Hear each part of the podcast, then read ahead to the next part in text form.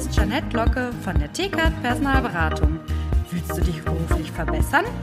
Besuche interne-jobs-zeitarbeit.de.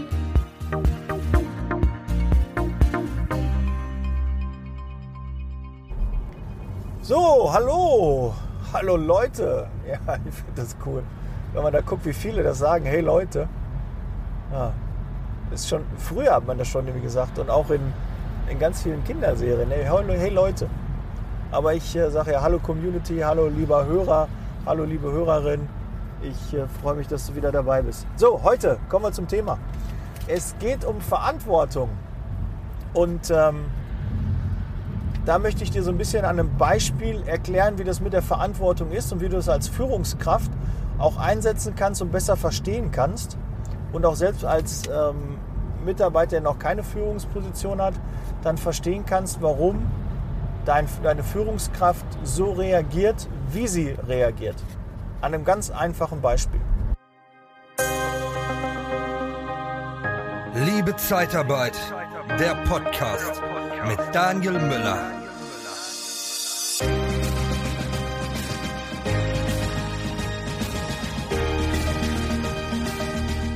So starten wir.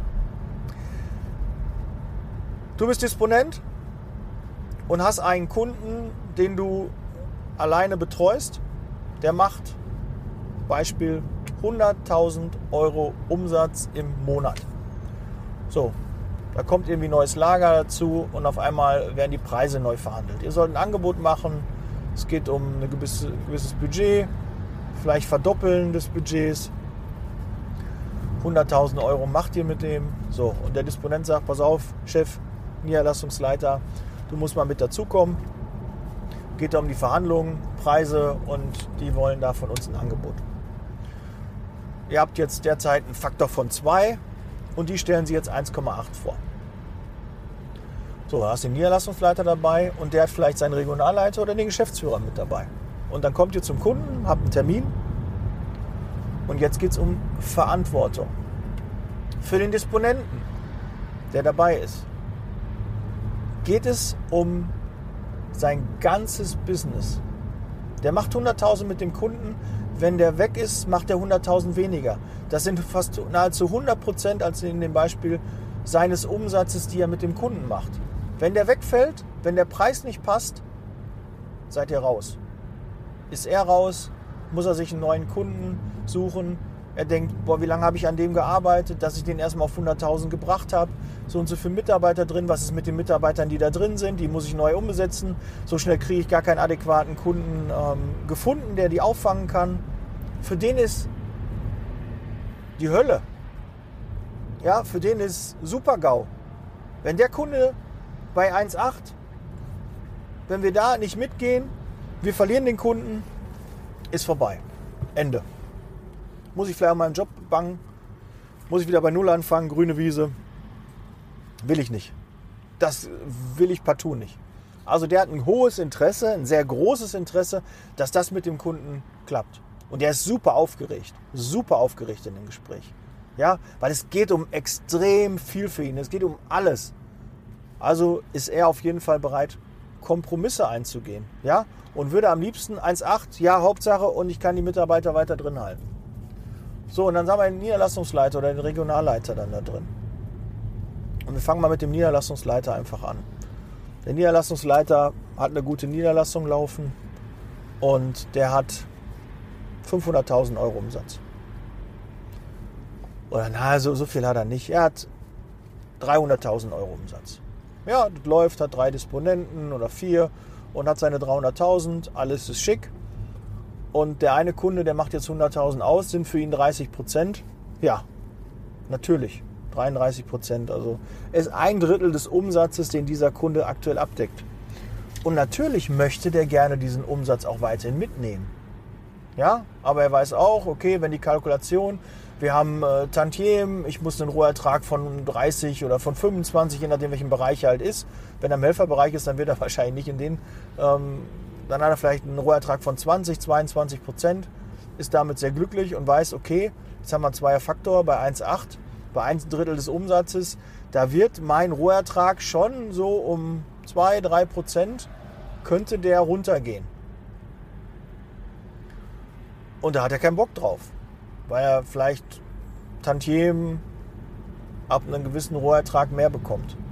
Also ist sein Ziel, dass er weiter auch diese Tantiemen bekommt und möchte natürlich versuchen, dem vielleicht einen 1,9er Faktor zu machen und sagt, okay, 1, 2 Prozent, dafür habe ich die 100.000, bis ich das wieder aufgefangen habe. Ne, das wird schon schwierig. Er weiß auch, der Disponent, ja, der möchte gerne den Kunden äh, haben. Ja, ich weiß nicht, ob er wieder einen adäquaten, äh, ähnlichen Kunden wieder auftut.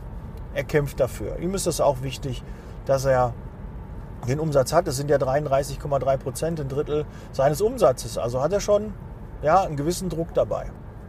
Aber schon mal weniger Druck als der Disponent. Ja, er hat, ist etwas neutral, es ist nur ein Drittel, es ist nicht 100 Prozent seines Umsatzes. So, und dann kommt der Geschäftsführer dazu. Der Geschäftsführer das Unternehmen macht als Beispiel 30 oder 10 Millionen. 10 Millionen Umsatz und jetzt 100.000 ist für den ein minimaler Prozentsatz. Das macht für den ganz, ganz wenig aus. Und der geht natürlich noch neutraler da rein. Er weiß natürlich klar, den Kunden mitnehmen, ja. Aber ich habe immer zu dem und dem Preis angeboten. Ich habe immer diesen Faktor gehabt bei meinen Kunden bei den Verhandlungen. Wir gucken mal, was der Kunde sich vorstellt. Wir haben einen Zweierfaktor gehabt, der will 1,8. Also, pff, ja, wenn ich schon gut verhandle und äh, der Kunde mich da drückt, ja, also 1,95 lasse ich noch mit mir machen, aber 1,9 würde ich schon nicht mehr mitmachen. Also hast du drei Positionen in der Verhandlung, die alle mit einem anderen Gefühl reingehen, mit einer anderen Vorstellung. Und die wissen gar nicht alle von der Vorstellung. Der Disponent denkt 1,8, ja, das stellt der Kunde sich vor, gut, vielleicht 1,85, wenn wir noch ein bisschen handeln, ja, aber Hauptsache wir haben den Kunden.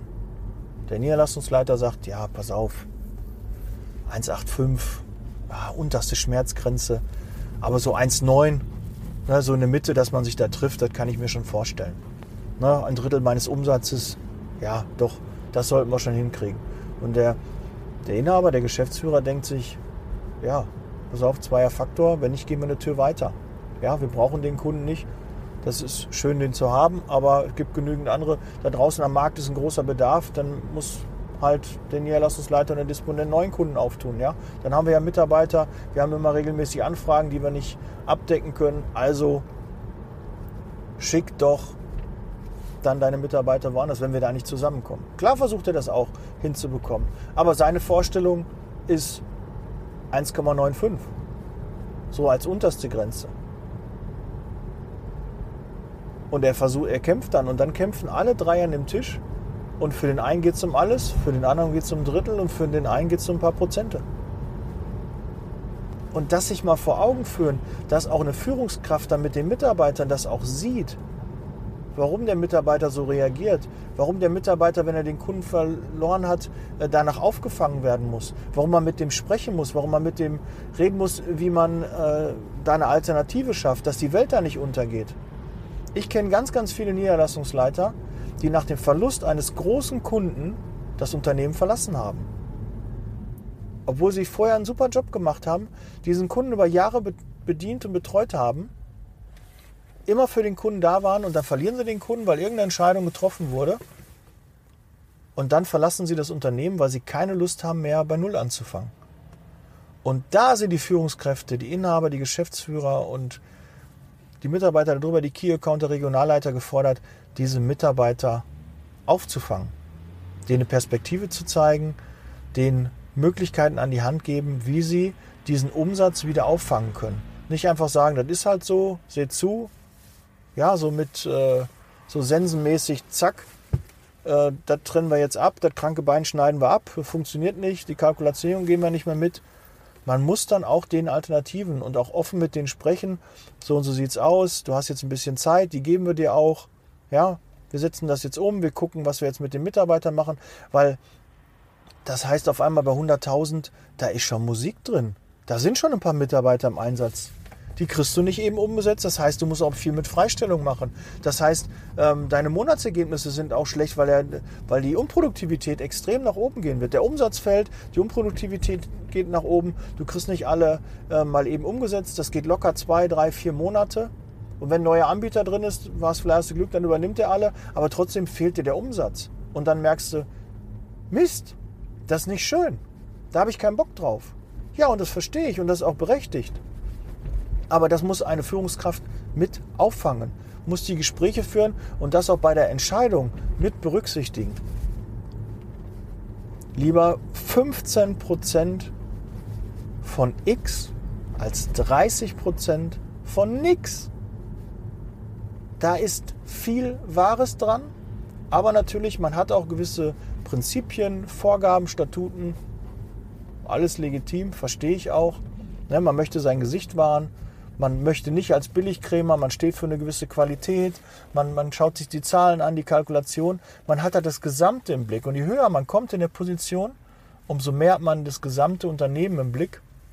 Aber das sieht der Disponent nicht, das sieht der Niederlassungsleiter schon wieder ein bisschen anders, der Regionalleiter sieht es dann auch nochmal etwas anders und der Geschäftsführer sieht es dann wieder anders. Und diese ganzen Positionen dann zusammenzubringen und sich darüber Gedanken zu machen, was passiert denn da gerade in der einzelnen Position? Wie kann ich da unterstützen? Wie kann ich dagegen wirken? Wie kann ich da, äh, da helfen, unterstützen? Weil das ist die Aufgabe einer Führungskraft. Zu unterstützen, Probleme zu erkennen und die aus dem Weg zu räumen. Wie kann ich das machen? Und äh, das soll heute das Thema gewesen sein. Ich hoffe, du konntest da ein bisschen was mit rausnehmen. Es könnte dir vielleicht, also ich fand das schon extrem ähm, wertvoll, als ich mir diesen Gedanken gemacht habe und überlegt habe, äh, wie sieht das mit der Verantwortung aus? Warum ist es so? Warum ähm, reagieren die Leute unterschiedlich? Wie empfinden die Leute? Und jetzt merkt man, aha, ja, ist schon was Wahres dran. Ist ja auch wieder banal, äh, selbst äh, erklärend, einleuchtend, aber hast du da vorher schon mal so drüber nachgedacht, wie so eine Verhandlung dann aussieht? Wie das Interesse da ist, wie der Druck dahinter von den einzelnen Personen ist. Ja. Ich hatte das vorher nicht gemacht. Aber jetzt habe ich mir darüber Gedanken gemacht, habe eine Podcast-Folge dazu gemacht. Und ich freue mich auf dein Feedback, wie du das siehst. Ob du vielleicht eine Anmerkung hast, ob du sagst, ja, nee, sehe ich nicht so. Und da kann man nicht äh, da eingehen. Aber jeder sieht es anders. Und das muss einfach besprochen werden. Ja, und ein Disponent denkt nicht so weit, warum ein Niederlassungsleiter oder ein Regionalleiter oder Geschäftsführer so, so entscheidet. Der fällt in ein Loch und denkt, äh, was ein Oh, ein, ich weiß nicht, äh, was ein A-Punkt, was, äh, was für eine doofe Entscheidung, wie kann man so eine Fehlentscheidung treffen? Der versteht es nicht. Wenn Mitarbeiter etwas nicht verstehen, dann interpretieren die das anders und ziehen daraus ihre Schlüsse und verlassen vielleicht das Unternehmen, obwohl sie wertvoll sind, obwohl sie nichts falsch gemacht haben, obwohl sie wieder, wenn sie die Rückendeckung gehabt hätten, einen neuen Kunden so aufgebaut hätten. Die hätten jetzt die Unterstützung, das Gespräch im Nachgang gebraucht, warum haben wir diesen Kunden verloren? Warum ist es so entschieden worden? Und das dann einfach näher bringen und dann eher unterstützend und Hilfestellung leisten und die geben sondern und nicht einfach sagen, das ist halt so. Ja, kommt ein neuer Kunde und fertig. Nee, da musst du als Führungskraft reingehen und Gespräche führen. Das soll die Intention dieser Podcast-Folge sein. Vielen Dank, dass du so lange dran geblieben bist. Heute ein bisschen kürzer. Ich danke dir für die Aufmerksamkeit. Teil die Folge mal mit deinen Kollegen. Ja, ich glaube, das ist ein Augenöffner. Das ist wirklich ein Augenöffner, um zu sehen, ja, diese Verantwortung, die verändert sich. Und das Bewusstsein verändert sich. Und die Wichtigkeit verändert sich.